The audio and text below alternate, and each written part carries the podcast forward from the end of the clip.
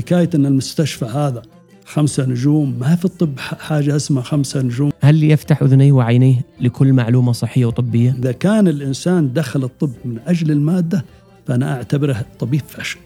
يعني أصحاب المستشفيات الخاصة ما يقصرون لكن أمانة لا يتحملها كل إنسان.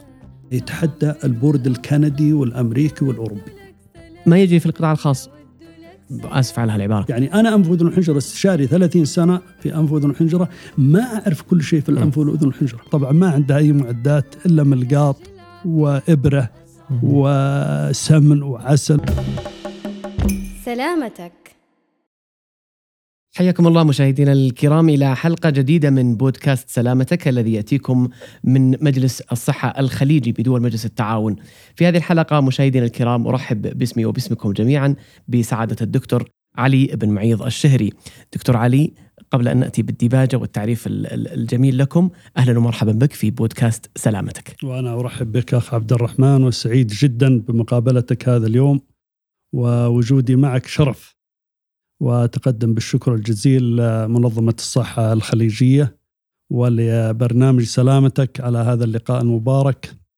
وسعيد جدا أن أن أن تعود أن يعود هذا البرنامج لما كان عليه حيث كان برنامجنا المفضل حقيقة. وكنا ننتظر هذا البرنامج بفارغ الصبر اسبوعيا نشاهده على التلفزيون ويشاهدونه الأهل وبرنامج رائع رائع جدا. وإن شاء الله انها عودا حميدا ونتمنى لكم إن شاء الله التوفيق والسداد بحول الله تعالى. ذكريات سلامتك سنعرج عليها بعد شوي في في ثنايا الحلقة. دكتور علي أنتم أستاذ واستشاري أنف وأذن وحنجرة وأيضا أورام الرأس والرقبة وأستاذ في كلية الطب بجامعة الملك خالد في منطقة عسير بالتحديد في مدينة أبها جنوب المملكة العربية السعودية. بودي أن أخذ لمحة يسيرة عن سيرتكم دكتور علي. بدأت الدراسة طبعا في القرية عندنا في النماص وتخرجت تقريبا عام بالهجري 1403 وألتحقت بكلية الطب في جامعة الملك سعود. كانت في أبها فرع لجامعة الملك سعود ما كان في وقتها جامعة الملك خالد. والحمد لله حصلنا على شهادة البكالوريوس عام 1990 ومن ثم ألتحقت بقسم الأنف والأذن والحنجرة وبعد كذا ابتعثت إلى ألمانيا وحصلت على الزمالة الألمانية وبعد كذا الزمالة الأوروبية في جراحة الأنف والأذن والحنجرة وأورام الرأس والرقبة. ولا زلت في على رأس العمل حتى وقتنا الحاضر. دكتور بما أنك ابن قرية تعتبر في ذلك الوقت بعيدة عن عاصمة المنطقة أبها وبعيدة أيضا عن عاصمة الوطن الرياض كيف كان اختيار التخصص بهذه الدقة؟ تخصص طبي دقيق جدا. الطب بالنسبة لرغبتي في الطب هناك عدة عوامل. م. ومن ضمنها حقيقة هو برنامج سلامتك. كان له دور في تشييع مو بس أنا م. حتى كثير من الطلاب كنا نتمنى أن نكون أطباء هذه ناحية. الناحية الثانية في تشجيع المعلمين.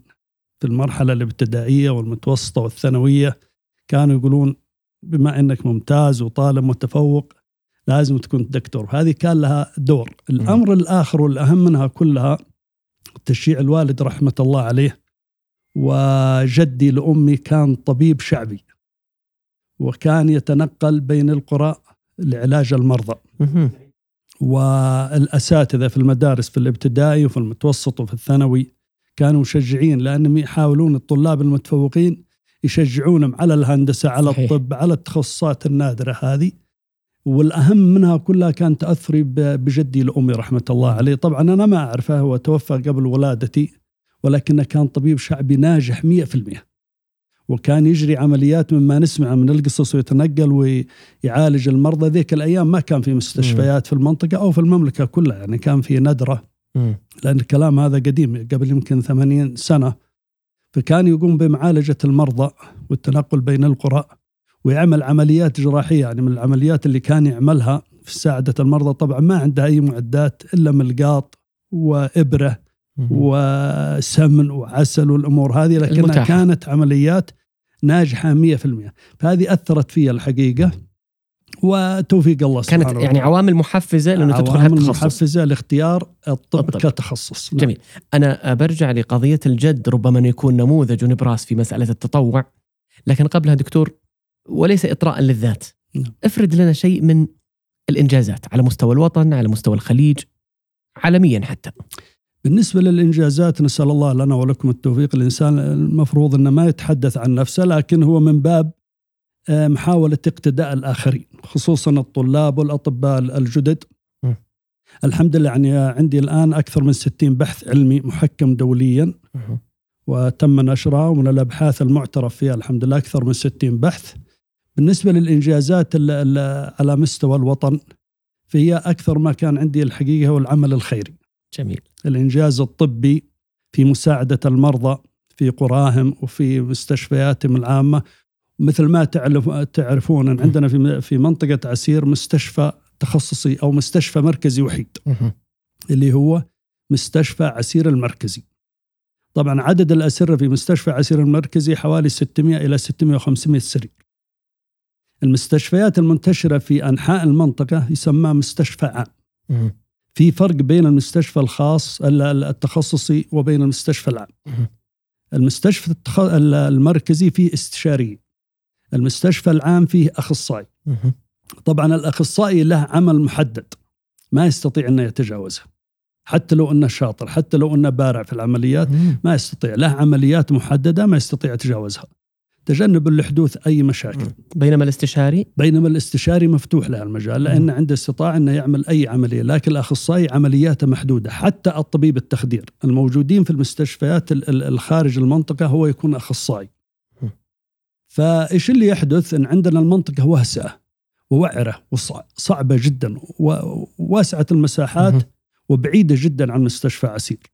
فكان المرضى يتحولون من المستشفيات العامة على مستشفى عسير في أكثر الحالات. يعني. نادرا أن ينعمل عمليات إلا عمليات بسيطة وباقي الحالات كلها تتحول. السكان منطقة عسير مثل ما أنت عارف يا أستاذ عبد الرحمن أكثر من مليون إلى مليونين نسمة. مليون وسبعمية وخمسين. مليون وسبعمية وخمسين. يعني حوالي اثنين مليون غير الأخوان المقيمين في المنطقة. صحيح. ففي ضغط شديد على مستشفى عسير. من المستحيل أن 600 سرير تغطي الأعداد الهائلة هذه. فطبعا من من عملي في مستشفى عسير كاستشاري وكطبيب مقيم وكطالب مع مع الاستشاريين كنت ألاحظ الفاكسات اللي تتحول من مستشفيات خارج المنطقة على بعد 200 كيلو 250 300 كيلو بالإضافة إلى إلى وعوره المنطقة، منطقة جبلية، سهولة هامة، طلوع، نزول، يعني المريض ما يوصل للمستشفى إلا مرض مرض زيادة. إضافي. فكنت ألاحظ المريض في الفاكس اللي تحول مثلا من مستشفى خارج المنطقة أخذ له ستة شهور ثمانية شهور أحيانا أكثر من سنة حتى يوصل للدخول على الاستشاري في مستشفى عسير نظرا للزحمة الشديدة. فطبعا يدخل على الاستشاري ويشوف الاستشاري بعد ما يشوفه ممكن يعطيه موعد يرجع لنفس المعاناة بعد ثلاثة شهور بعد ستة شهور بعد أقل أكثر. لو حدث إنه احتاج عملية فالاستشاري في مستشفى عسير اكتب له العملية وارسله لقائمة الانتظار. في قائمة الانتظار خذها من سنتين متى إلى خمس سنوات هذا وأحيانا ما تنعمل لطول المدة. الآن المريض أمام خيارين. إما يا إما إنه ينتظر الفترة الطويلة هذه كلها السنوات الطويلة هذه والمريض صعب ينتظر، المرض ما فيه انتظار. شيء غصبا عنك خصوصا بعض الحالات. أو أو الحل الثاني أنه يروح للمستشفيات الخاصة. والمستشفيات الخاصة ما يحتاج عاد بيصرف فلوس والله أعلم هل عنده إمكانيات يعملها أو ما يعملها. أو ربما يحول لمستشفى تخصصي أكبر في العاصمة مثلا ما, أو ما يحول الحالات المستشفى المستشفيات في الرياض أو في جدة كذا إلا الحالات التي لا يمكن عملها عندنا. أه. ما ما بيستقبل التخصصي إلا إذا كان الحالة ما تنعمل ما في إمكانيات لعملها وهذه حالات نادرة. طيب دكتور خلينا نوقف شوي عند قبل أن نذهب إلى العمل التطوعي لأنه أحس فيه آه، إثارة موضوعات وقصص جدا ستهم مشاهدي وجمهور بودكاست سلامتك. نعم. 60 بحث هل كانت كلها دكتور في الأنف والأذن والحنجرة والرقبة وألام الرأس وكذا؟ نعم نعم هو المفترض الباحث أو الطبيب إنه يكون أبحاثه في مجال تخصصه. لأن ما ما يصلح أن يكون الإنسان مثلا أنف وأذن ويعمل بحث في المسالك أو في الباطن أو كذا. فيها كل الأبحاث متعلقة بأمراض الأنف والأذن والحنجرة طبعا آه، أظن التخصص إلى حد ما يهرب منه كثير من الأطباء مثل مثل أورام الرأس وكذا. التخصص معقدة ولا؟ فعلا الناس دائما الأمراض الأورام وكذا يهربون منها. فعلا فعلا. لانها مزعجة حتى نفسيا على البعض. مشاهدة الأورام وأوراق الأمراض وكذا متعبة شوية لكن الحمد لله يعني الناس مقبلين عليه بشكل ممتاز الآن. دكتور علي صورت المشهد الصحي في منطقة عسير في سنوات ماضية. ما في أحد ينكر إنه في تحولات كبيرة جدا على المستوى الصحي في المملكة وفي الخليج عموما. حدثني عن تجربتك في منطقة عسير، كيف ترى التحول في المجال الصحي؟ ما الذي استجد ايجابيا؟ آه سؤال مهم جدا. فعلا يعني الحمد لله يعني في تطور كبير جدا. يعني إذا قارنا الآن منطقة عسير آه، بشكل خاص أو المملكة العربية السعودية أو دول الخليج بشكل عام في تطور رهيب في المجال الصحي. وفي اهتمام رائع من وزراء الصحة في في مجلس الدول الخليج العربية. ففي تطور رائع. يعني إحنا الآن لو قارنت مستشفيات مستشفى عسير مثلا الآن في مستشفيات تساعد. عندنا مستشفى الخميس المدني المستشفى العسكري. في أيضا المستشفيات العامة فيها تطور كبير ففي في تغيير كبير. يعني الآن بذلت الدولة جهود كبيرة جدا. وزارة الصحة مشكورة. يعني بذلت الجهود رائعة. يعني ففي تحسين كثير. في توسعة في المستشفيات. يعني مستشفى عسير قبل ست سنة قبل تقريبا 30 سنة عندما افتتح كان 600 سرير عملوا في توسعة في غرف العمليات. كان أذكر عندنا تقريبا ثلاثة أو أربع عمليات. الآن حوالي عشر غرف عمليات. قسم العناية المركزة كان عندنا في مستشفى عسير حوالي عشرة أسرة. الآن ما شاء الله جناح كامل. كمستشفى مستقل الوحده حلو. ففي تطور. قسم الطوارئ عندنا مستشفى عسير الآن تدخله كأنك داخل مستشفى. بالإضافة دكتور إلى أنه المستشفيات العامة أحيانا آه، تنهي معاناة المريض ولا يحتاج إلى التحول إلى تخصصي؟ هم يعملون جهدهم. وفي تحسن كثير وفي أجهزة وفي أطباء جيدين. لكن مثل ما ذكرت لك المستشفى العام في طبيب أخصائي. ما في استشاري. ما في استشاري. فهو محدود حتى لو إنه طبيب ممتاز. يعني ما يستطيع يعمل شيء ما هو من حقه إنه يعمله. في ما لو حدث لا سمح الله مضاعفات أو شيء بيسأل ليش عملت الشيء هذا وما هو مسموح لك؟ أنا ب... ب... آخذك تاريخيا للوراء دكتور علي فيما يتعلق بالمريض نفسه، المواطن عموما والمقيم اللي يحتاج إلى الخدمة الصحية. تتوقع أنه نسبة الوعي زادت وبالتالي التعرض لكثير من الأمراض قل أو نسبة الوقاية زادت؟ هو في وعي في وعي جدا وزي ما ذكرت لك من أهم البرامج اللي كانت تعطي وعي للناس هو برنامج سلامتك. هذا في في بدايته في السنوات الماضية كان له دور كبير. يعني كان يعطي وعي رائع جدا وعي ثقافي وعي صحي حتى كيف تسعف المريض. ما تعلمناها إلا من برنامج سلامتك في السنوات الماضية. الآن الناس فيه وعي ولكن فيه مضاد للوعي هذا اللي هو وسائل التواصل الاجتماعي. يعني تعطي أحيانا نتائج عكسية. من خلال تخويف الناس. آه. تخويف الناس. يعني أعطيك مثال واحد أيام كورونا. يعني الدولة عندنا ودول الخليج العربية عملت جهود رائعة لمحاربة هذا الوباء. يعني ما في دول في العالم أنفقت وبذلت الجهد مثل ما بذلته دول الخليج. أكيد يعني حتى القادة أنفسهم الله يحفظهم كانوا على رأس الهرم في مقاومة هذا المرض وأعطوا الإذن لوزارات الصحة. اعملوا ما تستطيعون لا توفرون فينا شيء في سبيل حماية المقيم والمواطن. صحيح. فبذلت جهود كبيرة لكن كان فيه على الجانب الآخر م. الناس اللي إيش يخوفون الناس. ففي وعي صحي في وعي عند الناس في وعي عند المواطنين. ولكن في نفس الوقت يعني لإيش؟ لأنه ما كان في الماضي عندنا وسائل تواصل اجتماعي. ما تسمع الخبر إلا من مصدر. مصدر رسمي. المصدر الرسمي. الآن تسمع الخبر من المصدر الرسمي وتسمع في آن في نفس الوقت من 20 مصدر ثاني.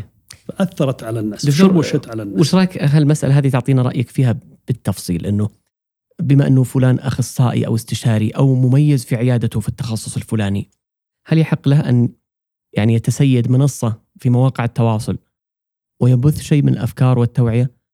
هذا إيجابي أو سلبي؟ هل يجب أن يكون له حدود هذا معينة؟ اذا كان طبيب مثلا ها ربما هذا هذا هذا في منتهى الأهمية مه. يعني أمر خطير جدا يعني إني أنا انف واذن وحنجره يعني ممكن أتكلم في الطب في أي مجال ثاني في الباطنة في الجراحة لكن بشكل مبسط جدا بشكل عام. م. يعني كطبيب عام. يعني أنا استشاري انف واذن وحنجره لكني أعتبر نفسي طبيب عام في المسالك في الجراحة في المخ والأعصاب في التخصصات الآخرة. فلا يحق لي إني أمشي في العمق في بعض التخصصات. وهذا ما نلاحظه مع الأسف. يعني يصدر أحيانا في وسائل التواصل الاجتماعي يعني كلام أو إعلانات أو كلام عن بعض الأمراض أو بعض خصوصا مهم أطباء. هذا الشيء ما ما يصح ابدا. دكتور أنت ترى أنه مكانة الطبيب لا تليق أن يدخل في مثل هذه المساحات يعني ما حقيقة يعني أنا في وجهة نظري أنا أتكلم عن وجهة نظري أن الإنسان يلتزم بتخصصه. يعني أنا انف واذن وحنجره يعني أنا انف واذن وحنجره استشاري 30 سنة في انف واذن وحنجره ما أعرف كل شيء في الانف والاذن والحنجره لكن ما عندك تحفظ على أنه يظهر استشاري الانف والاذن والحنجره لتوعية الناس في هذا المجال. في تخصصه. نعم. في تخصصه أو بشكل عام ومبسط في أمور ثانية. لكن في العمق لا. كل إنسان له تخصصه لأن من المستحيل أن يكون الطبيب مدرك لجميع التخصصات.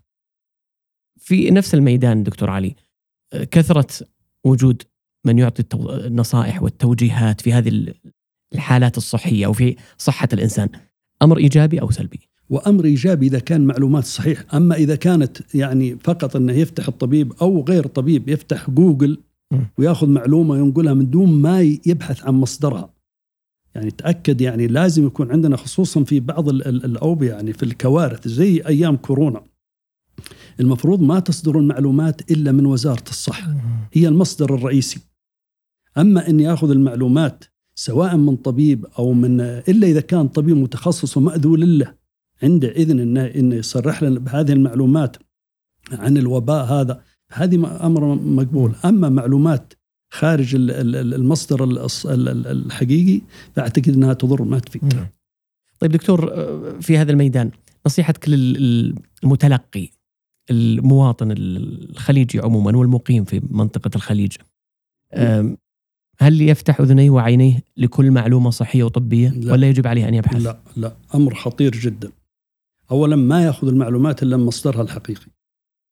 الأمر الآخر فإذا أبتلي الإنسان بمرض لا سمح الله فيراجع صاحب التخصص. إيش اللي يعمد عليه الآن المرضى بغض النظر عن الأوبئة، الوباء هذا أمر عام للبلد ككامل، لكن أحيانا في بعض الأمراض المريض إذا شخص عند طبيب أن عندك لا سمح الله المرض الفلاني يلجأ لمواقع التواصل الاجتماعي ولتجارب الناس في المرض هذا وللخلطات الشعبية وللطبيب الشعبي وللي يقرأ عليه. من الحسد ومن كذا وهذا ما نقول في شيء لكن برضه هذه من الأشياء اللي ينتبه لها الإنسان. والأمر الأخطر منها يبدأ يقرأ في جوجل. فيدخل المريض في متاهات متاهات لا نهاية لها. يدخل في وضع نفسي خطير. ويمكن المرض اللي عنده حاجة بسيطة ما تستاهله. خلاص أنت ركز مع طبيبك. الأولى أنه يذهب إلى طبيب الأولى استمر مع طبيب واحد. إذا عجزت من طبيبك هذا انتقل لطبيب في نفس التخصص. لكن تأخذ المعلومات من الناس أو من المواقع التواصل الاجتماعي أو من جوجل هذا ما هي ما هي طيبة في حق المريض نفسه يعني هو يضر نفسه. جميل. دكتور ودي أفتح ملف التطوع. وأتذكر في بداية الحديث أنه ذكرت أنه جدك الذي لم تراه لكن سمعته وسيرته موجودة نعم. كان يعالج الناس شعبيا طبعا نعم. ويتنقل بين القرى لعلاج الناس. الآن الدكتور علي الشهري متقمص شخصية الجد لكن بإمكانيات وبتسهيلات وبوعي وبمعلومات أكبر. تجربتك مع التطوع دكتور علي. نعم. التجربة مع التطوع الصحي في المنطقة عندنا وفي في أكثر من منطقة في السعودية الحمد لله. يعني العمل التطوعي شمل مستشفى شمل منطقة عسير كاملة وأيضا منطقة بيشة وجدة. جميل. هذا. طبعا العمل التطوعي هذا كان في المستشفيات اللي خارج أبها. على أساس توصل الخدمة إلى المرضى في أماكنهم. وفي المستوصفات والمراكز الصحية سواء في الحجاز في سرات آه، في السراه أو في تهامة وأيضا في جدة وفي منطقة البيشة. هذه الأماكن اللي تم فيها العمل التطوعي. أما لو تسألني إيش الدافع؟ ما هي الشرارة الأولى اللي خلت الدكتور علي يترك عيادته ومكان اللي فيه الممرضين اللي يعملون تحت إدارته والجداول اليومية والمرتب الشهري ليذهب إلى المرضى المحتاجين؟ بالنسبة لهذه فأولا بالنسبة للعملي عملي في الجامعة طبعا كان في موافقة من من الشؤون الصحية ومن مصدر عملي اللي هو جامعة الملك خالد على القيام بالعمل التطوعي بحيث في شروط أن لا يتعارض مع عملي الأكاديمي وتدريس طلابي وعملي في المستشفى الحكومي. فكان أكثر العمل التطوعي أستغله في أوقات إجازتي اللي هي نهاية الأسبوع. حلو. كانت عندنا خميس وجمعة والآن جمعة وسبت. وفي الإجازات الرسمية. يعني هذا أكثر العمل التطوعي.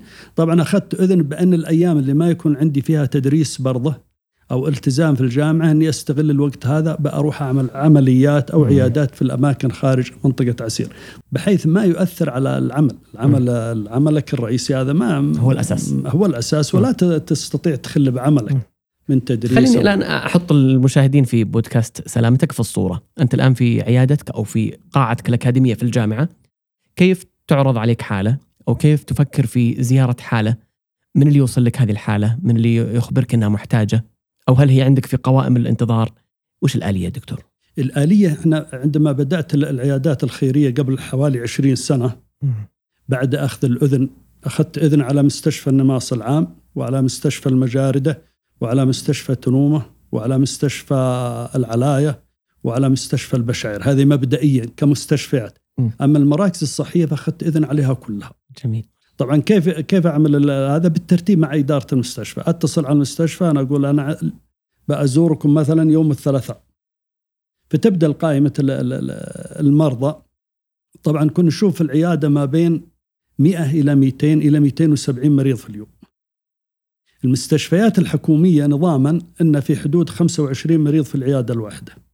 لكن لكثرة الأعداد أعداد رهيبة فنضطر نبدأ أحيانا من 6 صباحا إلى 6 مساء متواصلة.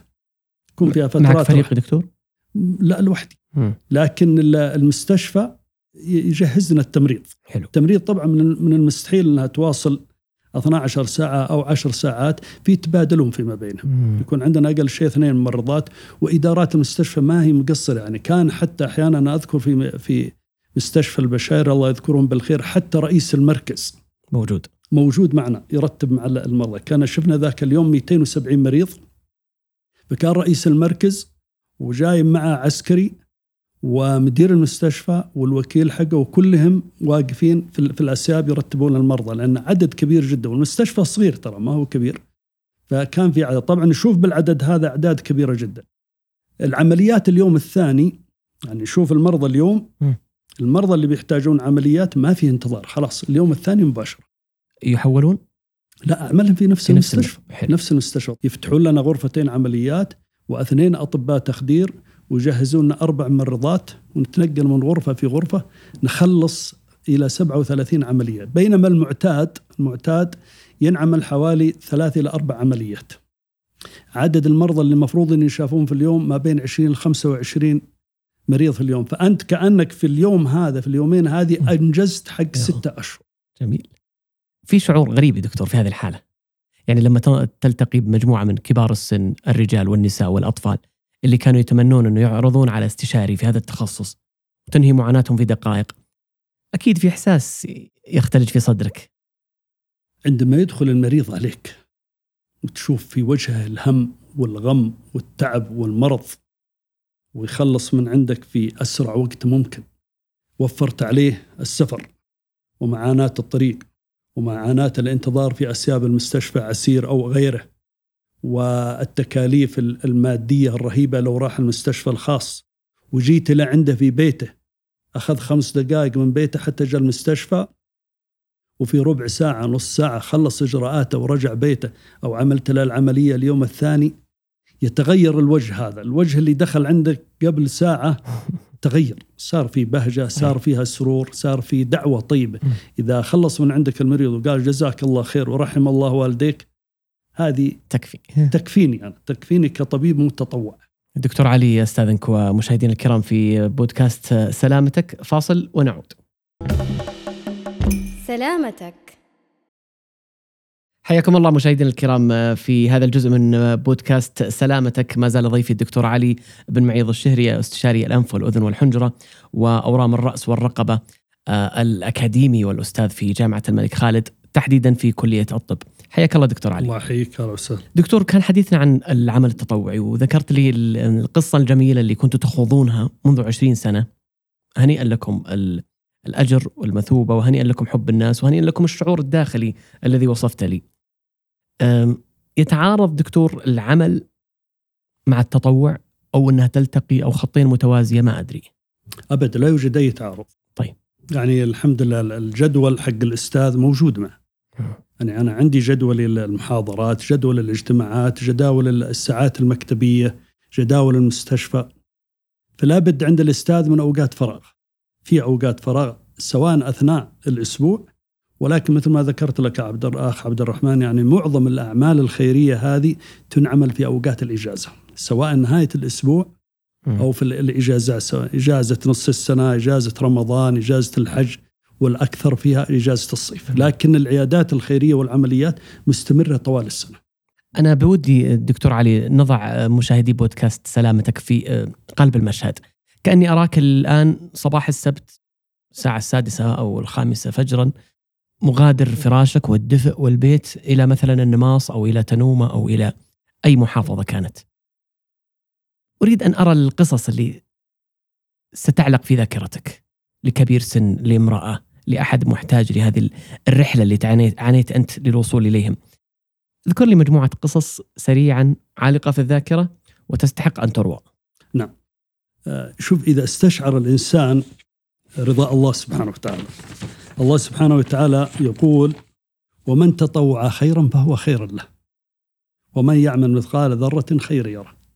ويقول الرسول صلى الله عليه وسلم أحب الناس إلى الله أنفعهم للناس والحديث طويل وفي آخر الحديث إيش يقول صلى الله عليه وسلم؟ ولئن أمشي مع أخ لي في حاجة أحب إلي من أن أعتكف في هذا المسجد شهرا. يعني إذا الإنسان استشعر الناحية الدينية يكفي الحديث هذا. الرسول صلى الله عليه وسلم يقول لئن أمشي في حاجة أخي راحلة زي ما أسافر الآن 200 كيلو 300 كيلو لمساعدة المرضى من أجل قضاء حاجة هذا المريض يعني عند رسول الله صلى الله عليه وسلم أفضل من اعتكاف شهر كامل وفين؟ في مسجد صلى في مسجد الرسول صلى الله عليه وسلم. فهو عمل جليل عمل رائع. إذا تبحث عن الأجر والعش والحسنة بعشر أمثالها. فأنا والله أستشعر الشيء هذا قبل ما أمشي وإلا فعلا هو متعب. يعني أنا أمشي من من أبها تقريبا على الساعة أربعة صباحا بدري عشان نوصل بداية العيادة. ما نترك المرضى ينتظرون. طبعا نخلص العيادة زي ما ذكرت عبد الرحمن في كبار سن في ناس ما يقدرون. طبعا بعد العيادة إيش العمل معهم؟ روح لهم في البيوت. لأن من من البرنامج العمل التطوعي هذا بعد العيادة المرضى اللي ما يستطيعون يجون أو كبار السن أو عندهم ظروف صحية زيارات منزلية. لازم نروح لهم في بيوت. فهي يعني الناحية مم. الدينية الناحية استشعار العمل الخيري هذا ثم إنه واجب وطني.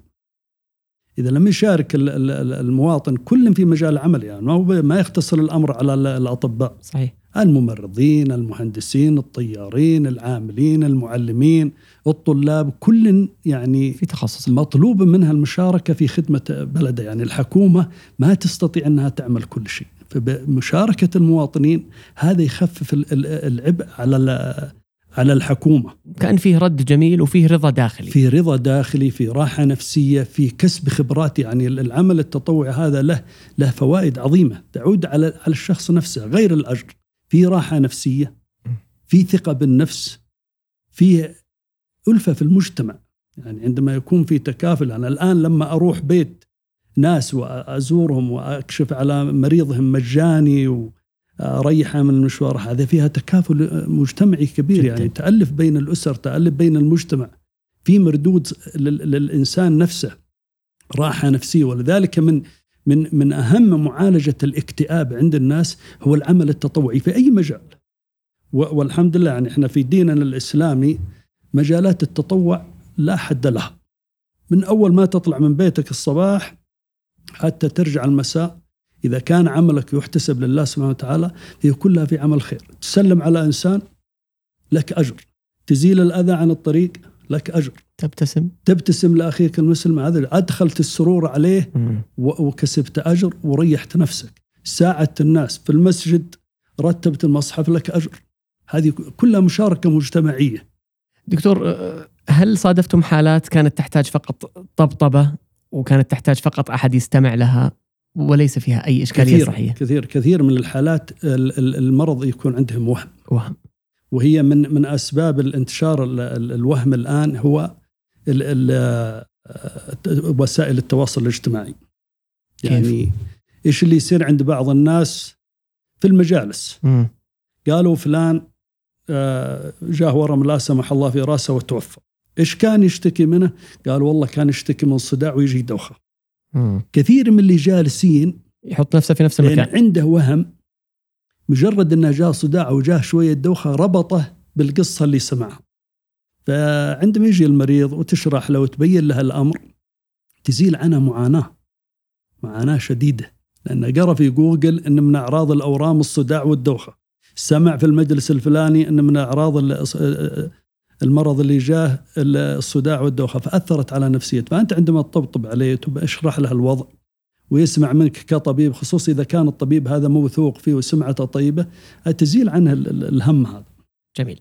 أنا ودي أخرج من موضوع التطوع اللي إذا كان باقي أنت تستدعي أي قصة أنا حاضر للاستماع لها.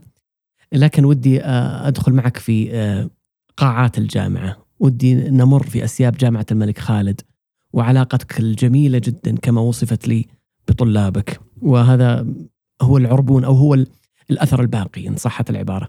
حدثني عن قاعات الجامعة، عن التدريس. التدريس هو هواية عندي الحقيقة. يعني أنا بعد ما خلصت الجامعة كان التخصص كان باستطاعتي أروح أي وزارة ثانية الصحة والجيش أو الدفاع أو الحرس الوطني لكن رغبتي في التدريس هو اللي خلاني أرجع للجامعة فأنا من من لي رغبتين في في في حياتي اللي هو التدريس والأبحاث. وهذه ما توجد إلا في الجامعة سواء الأبحاث أو التدريس. طبعا علاقتي بالطلاب الحمد لله يعني إحنا مع الطلاب كأخوان في القاعة. عندنا group يعني في كل ما نبدأ في أي مادة نعمل جروب خاص لنا ندردش فيه وناخذ معلومات ونعطي معلومات يعني نزيل الحواجز ما بين الأستاذ وبين الطالب وهذه تخلي ولذلك من فضل الله سبحانه وتعالى يعني كثير من الطلاب بعد تخرجهم من تستمر العلاقة. البكالوريوس تستمر العلاقة وفي نفس الوقت متأثر. يبغى يتخصص أنف وأذن وحنجرة. جميل. لا لتاثره بأستاذه. مو بس أنا يعني كثير من الأساتذة كثير من الأطباء يتخصص في نفس المجال لتأثره بأستاذه. فعلاقتنا الحمد لله ممتازة سواء داخل الجامعة أو خارج الجامعة عندنا الجروب عندنا التواصل في الجامعة في المكتبة نجلس مع بعض نبحث في الكتب مع بعض نروح المستشفى نمر على المرضى كأنها دردشة عادية أحيانا نشغل فيديو طبعا فيديو عن عن أمراض الأنف واذن والحنجره خارج الدواء. يعني إذا اتصل علي مجموعة من الطلاب نبغى نجلس مع بعض نشغل لنا فيديو. عن بعض الأمراض في أي كافي في البيت جميل. عند واحد من من الطلاب نجلس مع بعض ونشوف الفيديو مع بعض جميل. ما ما كانه في أستاذ وطالبة ابدا. دكتور وش الأشياء اللي تتمنى إنها تستمر مع الطالب أو يجب أن يتعلمها الطالب في بداية حياته الجامعية؟ الطالب وأنا أنا أنا أوصي طلابي دائما في بداية كل ترم اولا التمسك بالدين. لأن الآن في مرحلة يعني ممكن يخلص البكالوريوس يطلع خارج المملكة تخصص يختلط بمجتمعات جديدة وهو الآن في مرحلة ابتدائية. م. يعني في مرحلة وصحيح الدراسة هذه مرحلة ومرحلة العمل مرحلة ثانية. أولا التمسك بالدين الإنسان. إنسان من دون دين لا خير فيه وإنسان من دون ماضي لا حاضر له. فإذا ضيعنا ديننا وضيعنا حضارتنا الماضية ما يمكن أن نبني حضارة مستقبلية. فأنا أنصحهم وثاني حاجة الإخلاص. مم. هذا الطب هذا مهنة خطيرة. مهنة خطيرة جدا. مو زي أي عمل آخر. ما هو زي عمل. أنت الآن تطلع على أسرار الناس. مم. تطلع على أسرار الناس. تطلع على نساء الناس على بنات الناس على زوجات الناس. شيء أمانة لا يتحملها كل إنسان. أمر خطير جدا. يعني لابد الإنسان أنه يراقب الله سبحانه وتعالى سواء أثناء عمله سواء أثناء الكشف. سواء أثناء المواصلة الاتصالات والتواصل ما بين المريض وما بين الطبيب. وبعدين لما تخرجوا إحنا ننصحهم أقول للطلاب اللي بيبتعث منكم الشهادة هذه جزء من من من الشيء اللي بيرجع به من خارج المملكة. اللي ترجع به نبغاك ترجع من خارج المملكة ترجع بتجربة. تشوف المجتمعات خارج المملكة وتشوف مجتمعنا. تشوف الدين تشوف الأصالة تشوف الأخوة تشوف الخدمات اللي تقدمها حكوماتنا حكومات الدول الخليج العربي تعطي أشياء ما تحصلها في أي دولة. دول متقدمة في أوروبا في أمريكا في كذا ما تعطي ما تعطيه دولنا. حكوماتنا تنفق علينا بسخاء سواء على الطلاب على المتخرجين. يروح المبتعث من هنا كل دول الخليج الحمد لله فيها خير. يروح المبتعث الآن إلى أوروبا أو إلى أمريكا أو أي دولة عايش ملك. مصروفه يجي من بلده راتبه يجي من بلدة مؤمن عليه مستشفياته على حساب المملكة. ودول الخليج نفس الوضع الحمد لله. يعني كلها الحمد لله دول الخليج يعني تصرف بسخاء. فالإنسان إذا طلع خارج المملكة من توصياتنا عليه أن تشوف الوضع اللي أنت فيه. كيف أنت عايش في بلدك؟ يعني دكتور أقدر أقول أنه آه، الطب فيها شرف المهنة وفيها صعوبة أخلاقيات المهنة. نعم. ولذلك عندنا مادة اسمها أخلاقيات الطبيب. مادة مهمة تدرس. هذه نقطة مهمة. يعني شرف المهنة هذا لا شك فيه. إذا إذا استغل في خدمة الناس لأن الطب أنا في وجهة نظري هو لخدمة الإنسانية وليس للكسب المادي. أه. راتبك تأخذه. ما في شك. ما حد بيشتغل ببلاش. صحيح. لكن أنا وجهة نظري المريض لا يؤخذ منه شيء أبدا مهما كانت الأحوال. لا بد يوجد من حل بحيث أن المريض ما يصرف ريال واحد. هل هذا الحديث يتعارض مع وجود مستشفيات خاصة؟ ولا؟ المستشفيات الخاصة هي تقدم خدمة عظيمة للبلد وهي مشاركة مشاركة رئيسية في في في تقدم الصحة سواء في السعودية أو في باقي دول الخليج العربي. لكن أن يتحول الموضوع إلى تجارة هذا الشيء اللي ما يصلح أبدا. دكتور هل هذا يتعارض الحديث اللي ذكرته أنه يجب أن تكون الخدمة الصحية مجانية وأن يستشعر الطبيب ماذا يقدم من خدمة؟ هذا يتعارض مع وجود كيانات خاصة في القطاع الصحي؟ لا المستشفيات الخاصة مهمة جدا. وهي تقدم خدمة جليلة في المنطقة يعني المستشفيات الحكومية ما تغطي. وجود المستشفيات الخاصة مهم جدا. وهي الحقيقة مشارك رئيسي في في خدمة المجتمع لكن هو الشيء اللي إحنا يعني نعارضه أو ما إحنا راضين عنه الاستغلال الزايد والمبالغ الزايدة. يعني المفروض إن المريض ما يدفع ولا ريال. ما يدفع. لا يتحول إلى تجارة. يكون في وتحول الموضوع إلى تجارة. يكون في تأمين بأي طريقة. المهم يكون في طريقة إن المريض ما يدفع شيء ابدا. لأن ما أنا أنا أذكر لك يعني من تجاربي في المستشفيات الخاصة يعني المريض إذا دخل عندي في العيادة الخاصة وأنا الحمد لله اشتغلت في كثير من مستشفيات المنطقة وجيزان ونجران وعسير وجدة اشتغلت في مستشفيات خاصة كثيره يعني يقدمون خدمة جليلة عظيمة جزاهم الله خير. يعني أصحاب المستشفيات الخاصة ما يقصرون لكن الحياة تجبرك على كذا. المريض الناس ظروفهم ما تسمح. إذا دخل عندي المريض مثلا وكانت الكشفية ب 300 ب 400 ب 500 الآن وصلت إلى 1000 ريال. يعتبر مبلغ كبير عند بعض الناس صعب جدا. والمريض يدفع لأنه يبي يعرف وين رايح. يبحث عن الراحة يبحث عن علاجه. فيدخل عندك على خمس حالات.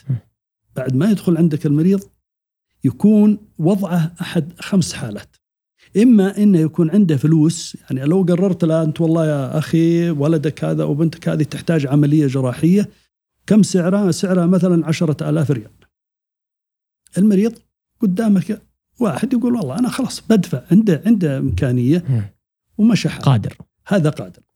الوضع الثاني واللي أسوأ يقول أنا بنتظر حتى أستلم الراتب. إذا استلمت الراتب شفت هذه مؤلمة. مؤلمة للنفس اللي تخاف الله وفي قلبه رحمة. الطبيب اللي في قلبه رحمة مجرد أنه قال أبو المريض أنا بستلم الراتب وأجيك. يعني مصروف أهله وأولاده بيجي يدفعها لي علشان أسوي الولد هذا عملية. واللي أصعب منه اللي بيقول لك بأستلف. بروح أدور لي سلفة سواء من بنك أو من صديق وأجي أسوي العملية. هذه برضه مؤلمة جدا.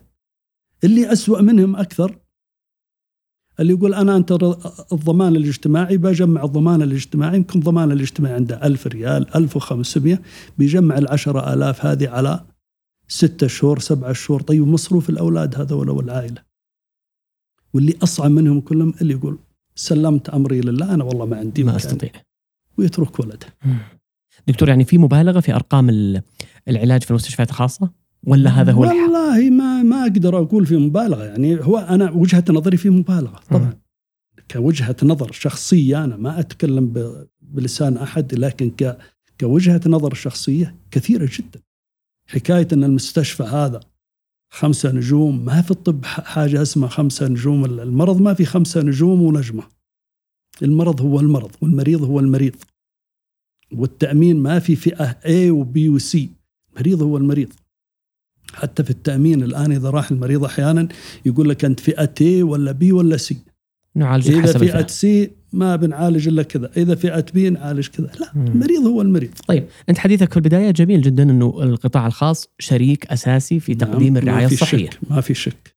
ما يجي في القطاع الخاص آسف على هالعبارة، يسيل لعاب كثير من الأطباء أن يذهبوا إليه؟ ما في شك، ما في شك. يعني الناحيه يعني أنا أعطيك كمثال يعني كمثال لي أنا الآن. أنا في العيادات التطوعية هذه عدد المرضى اللي تم مشاهدتهم أكثر من 25 ألف مريض. وعدد حالات المرضى في فترة مضت أكثر من 1200 عملية جراحية. لو نظرت لها من ناحية مادية وجمعتها توصل حوالي 13 مليون ريال. يعني المفروض أني حصلت كم؟ 13 مليون ريال. إذا نظرت للناحية المادية في فعلا يعني تخلي الواحد يصير لعابه في, في البحث وراء المادة. وهذا يؤثر على عمله في عيادته في القطاع الحكومي؟ هو المفترض المفترض إن الطبيب ما يطلع من عمله إلا بعد نهاية الدواء. إذا في عنده عيادة خاصة في ترتيبات أنا اللي يعرف أساتذة الجامعة أنا أقصد ياثر على مهنيته وأداءه وأمانته. إنه تحصيل حاصل آه، يمرر المرضى سريعا والله هذه ما أقدر أحكم عليها لأن مم. هذه تختلف الإنسان بينه وبين ذمته وبين الله سبحانه وتعالى يعني اللي فعلا يعني ممكن وممكن لا إن شاء الله إنه موضع ثقة والأطباء يعني موضع ثقة يعني إن شاء الله إنه ما ما يبيع أمانته.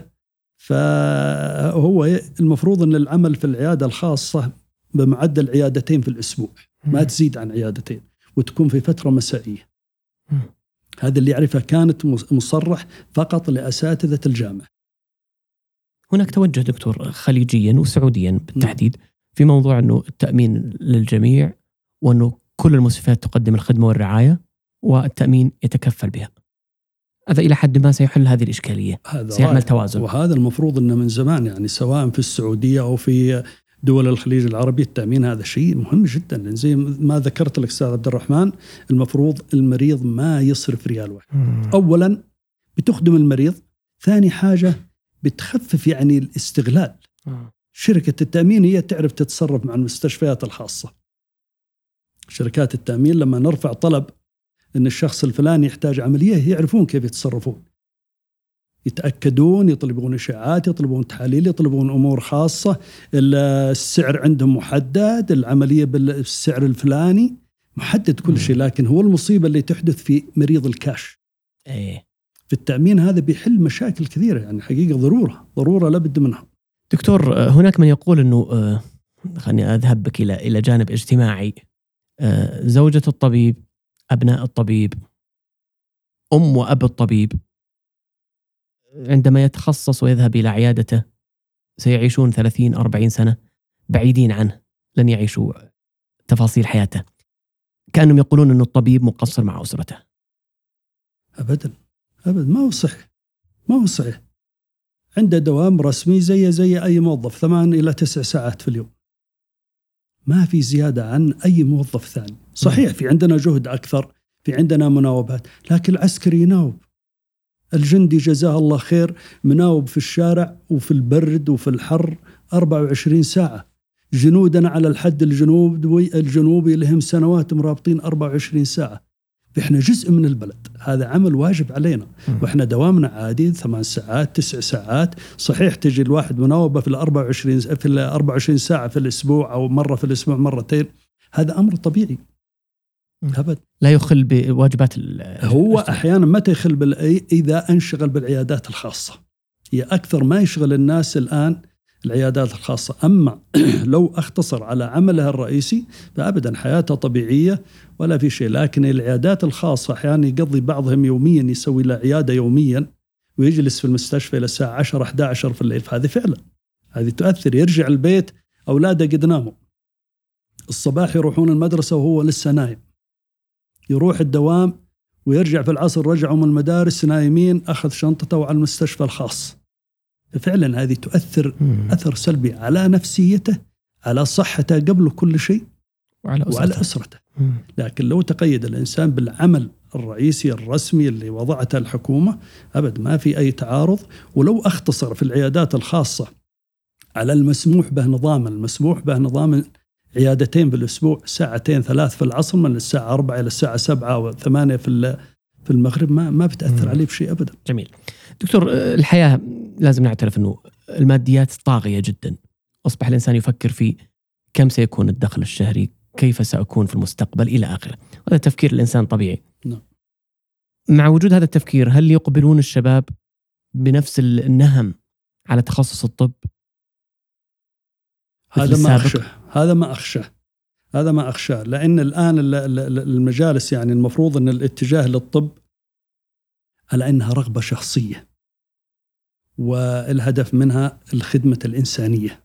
لأنه هو عمل خيري عمل تطوع عمل فيه أجر عظيم.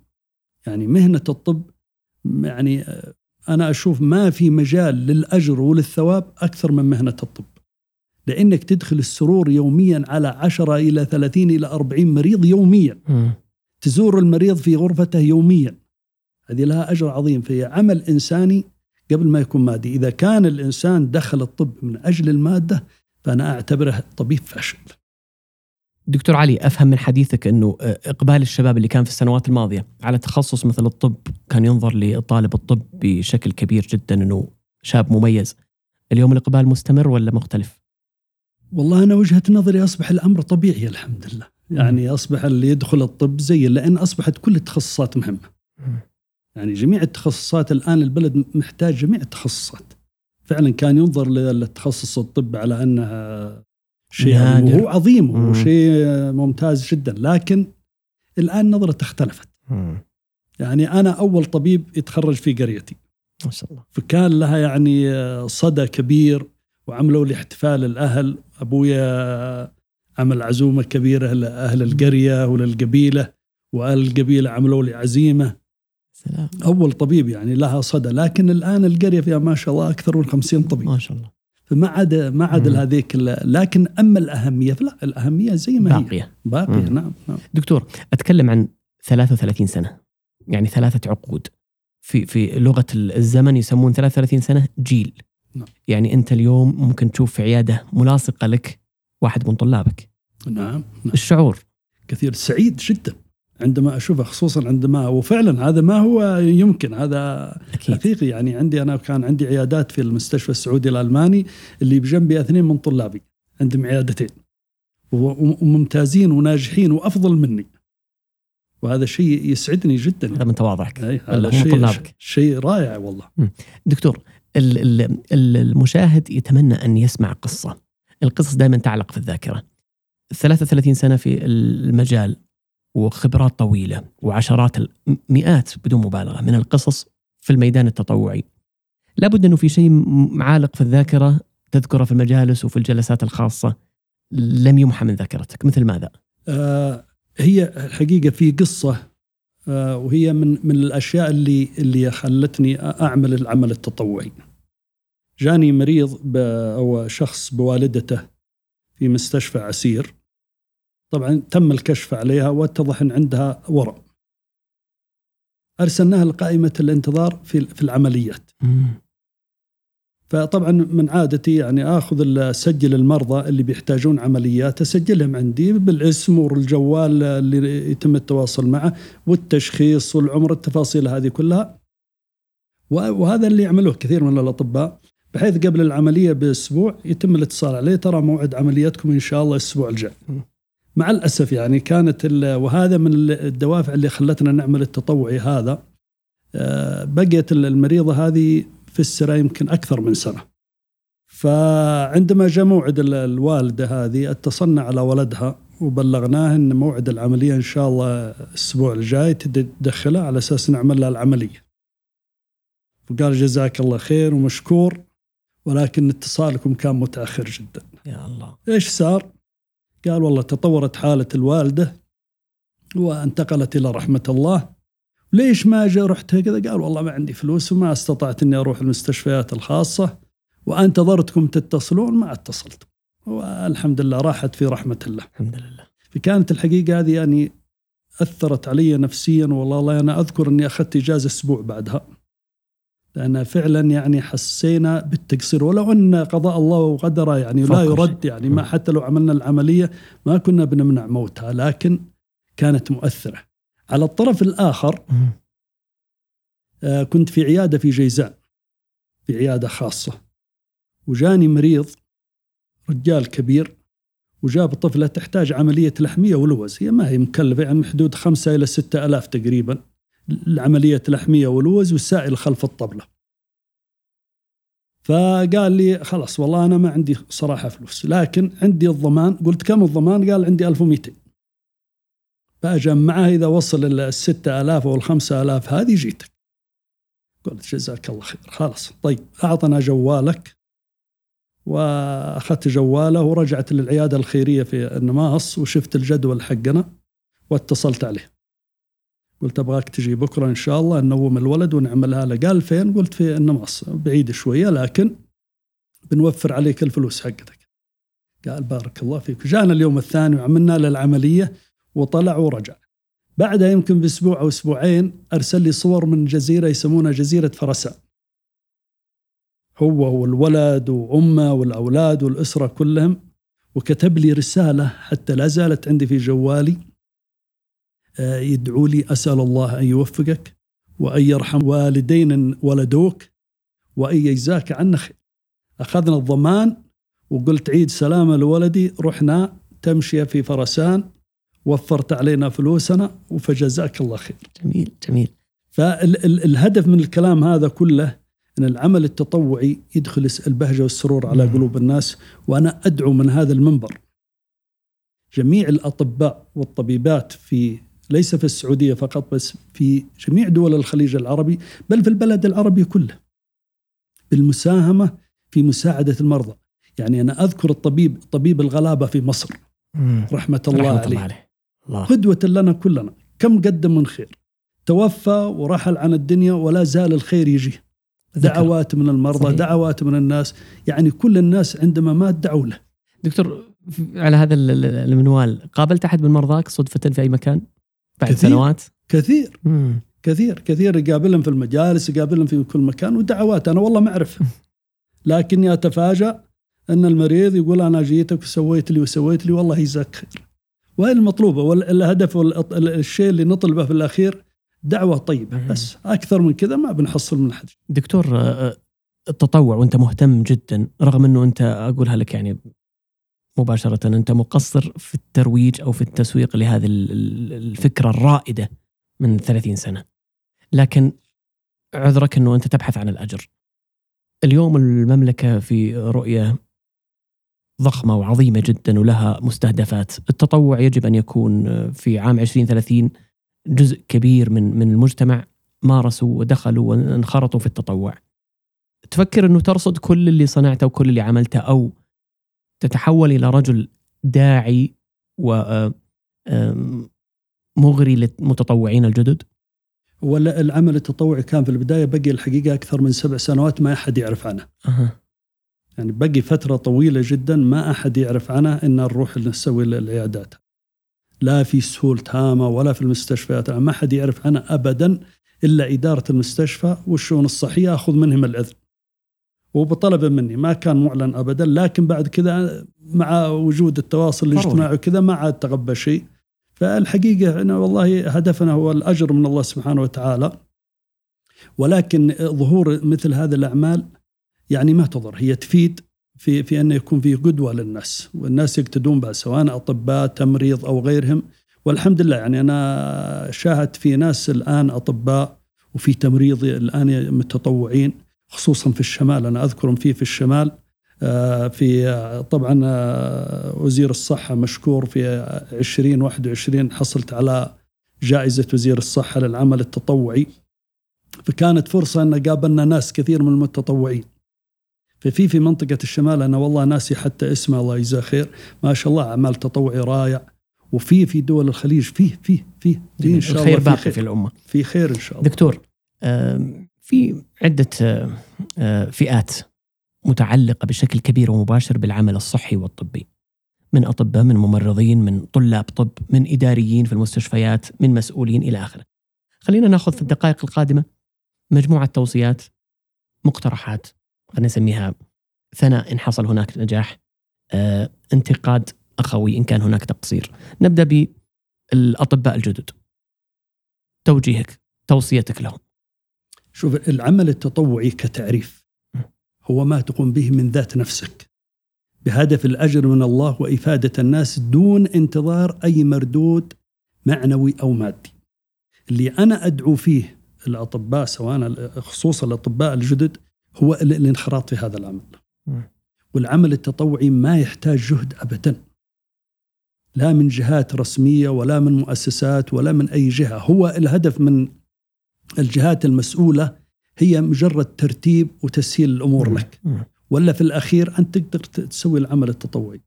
والآن الحمد لله يعني في دول الخليج العربي في منصات خاصة بالتطوع. يعني الحكومات الآن وزارات الصحة تشجع على الشيء يعني نقول للأطباء القدامى اللي تركوا الميدان ما زال في هذا هذا مهم جدا وهذه من أهم الأمور القضاء على وقت الفراغ الآن المتقاعدين سواء من الأطباء من التمريض. هذه فرصة لهم. العمل التطوعي يعني خبرات رائعة يعني الطبيب هو يختلف عن أي جهة ثانية. كل ما كبر الطبيب في عمره كل ما زادت خبرته. صحيح.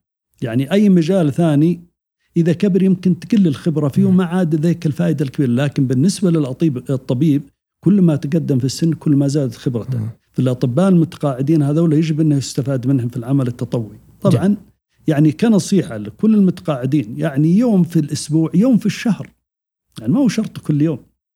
أو المحيطين بك على الأقل. أو المحيطين بالعلاقات التمريض الناس هذا. لو راح قدم في, في الشهر عمليات وعيادة في أي مستشفى خارج المنطقة هذه يقدم خدمة عظيمة بيوفر على الناس وما بيضره يوم في الشهر. صحيح. يكسب أجر يكسب حتى العلاقات الاجتماعية تتقوى هذه مهمة جدا. يعني أنا أدعي والإداريين المستشفيات يعني نحضهم أن يكون في تعاون.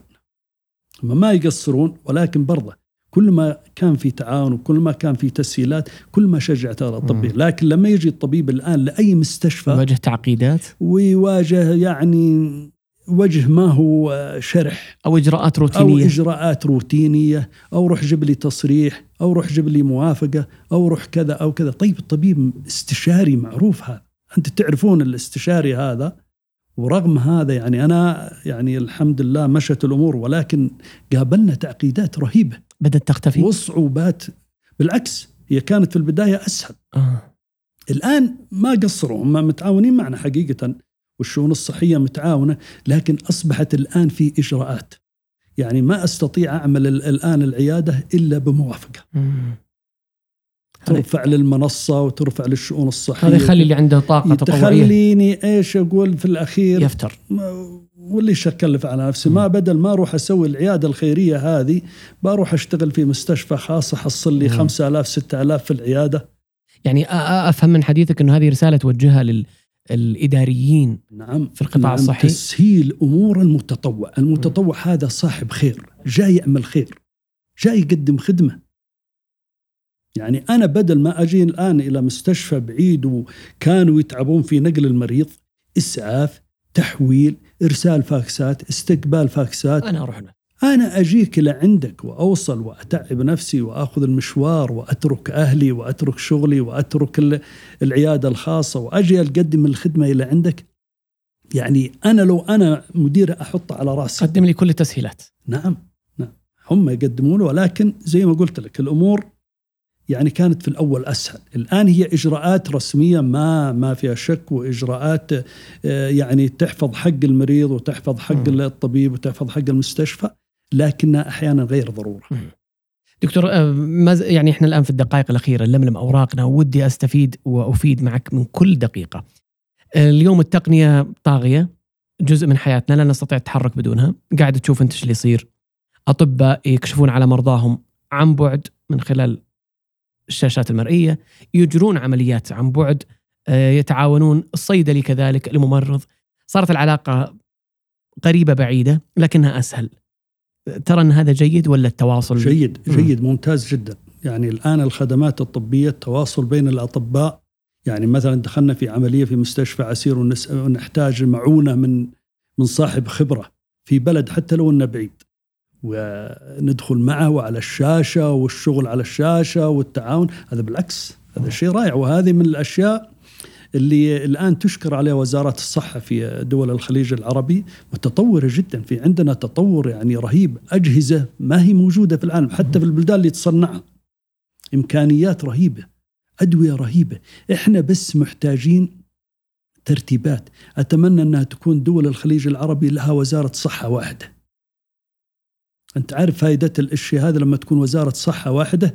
حتى تسرب الأطباء يعني من دولة لدولة يعني يكون الطبيب الآن موجود عندي مثلا في مستشفى عسير ويجيه عرض مغري من وهو طبيب ممتاز محتاجينه هنا.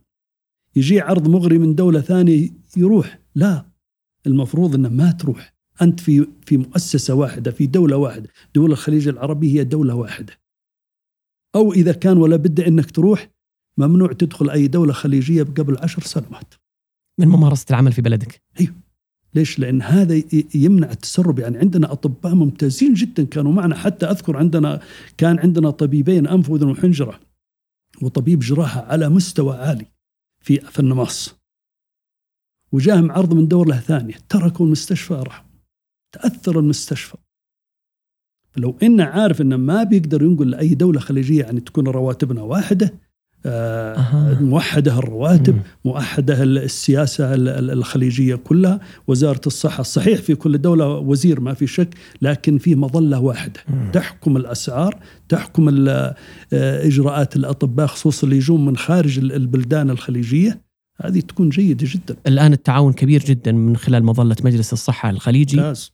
بشكل كبير بين دول مجلس التعاون الست ووزارة الصحة فيها. ممتاز. دكتور أنت ترى انه إنه مكانتنا في دول الخليج الست عالميا لما يجون مرضى من دول أوروبا يتعالجون بدون مبالغة أنا ما قاعد نعم. أبالغ نعم. إنه كثير من حالات الفصل التوائم حالات أورام حالات علاج مستعصية أجريت في مستشفيات خليجية في السعودية في الإمارات في قطر في البحرين في الكويت وكذلك في عمان نعم. ماذا يعطيك كمواطن خليجي هذا الشعور مقارنة بأوروبا السويد وفنلندا سابقا الولايات المتحدة إيش الشعور اللي أنا أقول لك حاجة يا أخي عبد الرحمن. كانت الدول الخليج مع الأسف. يعني أنا عشت في أوروبا فترة طويلة. المستشفيات مليانة بأهل الخليج.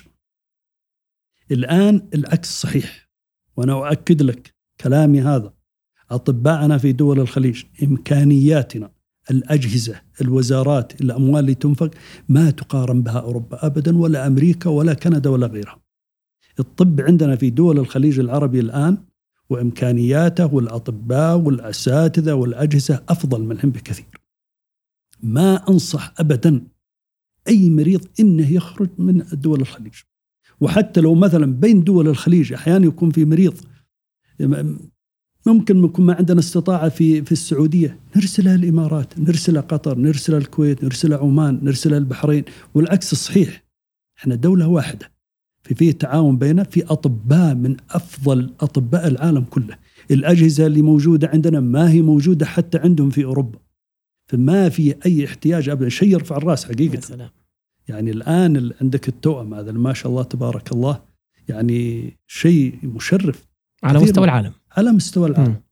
أيضا في جميع الأمراض في جميع العمليات في جميع الأورام. ما أتوقع إن في حاجة للخروج من خارج دول الخليج ابدا. وأثبت كذلك دكتور طالب الطب الخليجي. وعندنا نماذج سعودية كثيرة. نعم. إذا درس في الخارج إنه يتم تشبث في ما ودهم يرجع. صحيح. ويحصل على عشرات الجوائز ويتميز. وأيضا عندنا نماذج سعودية دكاترة في مستشفيات. يعني لا يقارنون بغيرهم. نعم نعم. هو الأطباء عندنا في دول الخليج من أفضل الأطباء، أنا أتمنى حاجة واحدة، عندنا يسمونها ال board السعودي، ال board الآن الإماراتي، ال board الكذا، أنا أتمنى أن يكون في board الخليجي. جميل. إيش معنى board؟ اللي إيش؟ برامج التخصص الخليجية. بدل ما يكون عندنا مجال آه، تخصص في السعودية، تخصص في الإمارات، تخصص في قطر، في البحرين، في الكويت، في عمان، لا، عندنا يكون عندنا board على مستوى دول الخليج، وأنا متأكد متأكد مليون في المئه ببراعة أطباء دول الخليج والأساتذة الموجودين في جامعات دول الخليج لو أن عمل board عربي إنه يتحدى ال board الكندي والأمريكي والأوروبي. لأن في كفاءات عالية وفي إمكانيات ممتازه لكنه يجزأ يكون في board سعودي، board خليجي، board عماني، board قطري كذا ما يصلح. الآن نتمنى يعني هذه أنا رسالة وأمنية انه يكون عندنا حاجة اسمها البورد الخليجي. التخصص الخليجي في جميع التخصصات وما ناقصهم شيء ما ناقصهم شيء ابدا طيب دكتور آه، ربما هذا آخر محور اللي يجب أن نفتخر فيه دائما آه، مرت الجائحة وانقشعت والحمد لله بسلام أثرت على كثير من دول العالم عشنا فيها حالة فريدة ونادرة ويجب أن نرفع رؤوسنا كلما تذكرنا هذه الجائحة. كيف تصف ما جرى في العامين الماضيه؟ الجائحة هذه أثبتت أمور كثيرة وغيرت حياة الناس وغيرت المجتمعات وغيرت أفكار الدول. يعني هذه الجائحة ربما ضارة نافعه. يا أنا أعتبرها كانت نافعة. صحصحت الناس على مستوى الفرد، على مستوى الأسرة، على مستوى الدولة، على مستوى المجتمع، على مستوى العالم. يعني وحدت العالم أول مرة يتوحد العالم في محاربة شيء ما. يعني وحدتنا وحتى في في في دول الخليج. يعني يكفي عندك خادم الحرمين الشريفين الله يحفظه.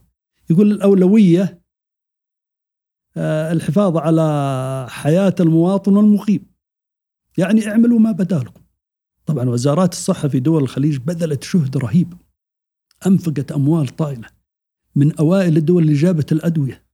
أول ما طلع التطعيم من أوائل الدول اللي شرتها دول الخليج. فكان نجاح رهيب وعمل رائع وأثبت يعني اهتمام الدولة في سواء في السعودية أو في دول الخليج بالمواطن الخليجي. وهذا هو هذا المكسب يعني. هذا هو هذا هو المكسب. وفي نفس الوقت أعطتنا يعني الإنسان يتعلم من الأحداث للمستقبل. يعني الآن الأوبئة يعني ما ما تأمن الزمن. ممكن يحدث وباء خلال سنة. ممكن نفس الكورونا هذا يتحور من جديد ويعمل لنا وباء. فأخذوا تجربة عالية كسبوا خبرات عالية. الأطباء والتمريض أثبتوا جهودهم العالية. كانوا الدفاع الأول في الخط الأول مواصلين ليل بنهار في دول الخليج في محاربة هذا الوباء. الدولة وفقها الله سواء في السعودية أو في دول الخليج أنفقت بغير حساب. في سبيل ونجحت. الحمد لله. يعني من أفضل دول العالم في محاربة الجائحة والتخلص منها هي دول الخليج العربي على مستوى العالم، أنا أنا في وجهة نظري إنها أفضل مكان في العالم رغم إن الدول الأوروبية وغيرها وأمريكا هي أنتجت اللقاح وأنتجت الجهود لكن ال ال الإنتاج هو ال ال الغاية. يعني العمل اللي قام به دول الخليج العربي هي أتوقع إنها الأفضل على مستوى العالم. الحمد لله. دكتور علي سلامتك. الله يسلمك. أه وش تقول لسلامتك؟ هذا المشروع والبرنامج والقصة التوعوية اللي يعرفها كل خليجي. اللي يقول لسلامتك نسأل الله يسلم حالكم ويوفقكم في الدنيا والآخرة وأتمنى أتمنى أن تعود برنامج سلامتك إلى إلى العصر الماضي. والله كان له تأثير علينا وعلى كبار السن وعلى صغار السن برنامج توعوي برنامج صحي برنامج ترفيهي يعني أنت تشاهد البرنامج في ثلاث أمور. تتعلم منه ثقافة صحة وفي نفس الوقت ترفيه. يعني ممتع ممتع بشكل رهيب. لا أثر علينا وإحنا صغار. كان من أهم الدوافع لدخول الطب لي والكثير من الناس هذا البرنامج الرائع. أتمنى أن يعود إن شاء الله وأنا متأكد بجهودكم. وجهود القائمين على هذا البرنامج مشكورين انه بيعود أقوى من أول وبيكون له تأثير وبيكون له سمعة طيبة وإن شاء الله أنكم تحققون أهدافكم امشوا على الطريق وإن شاء الله توصلون إلى أعلى المراتب بحول الله. باسم مجلس الصحة بدول مجلس التعاون الخليجي وباسم بودكاست سلامتك تحديدا نشكركم الدكتور علي الشهري آه، الاستشاري في الأنف والأذن والحنجرة وأورام الرأس والرقبة كنت ضيفا رائعا جدا خلال هذه الساعة شكرا جزيلا لك. شكرا شكرا لكم جميعا وفرصة طيبة وأتمنى لكم الخير والسلام عليكم ورحمة الله وبركاته. شكرا لكم أيضا أنتم مشاهدي بودكاست سلامتك نلقاكم في حلقة قادمة وأنتم بألف خير. سلامتك.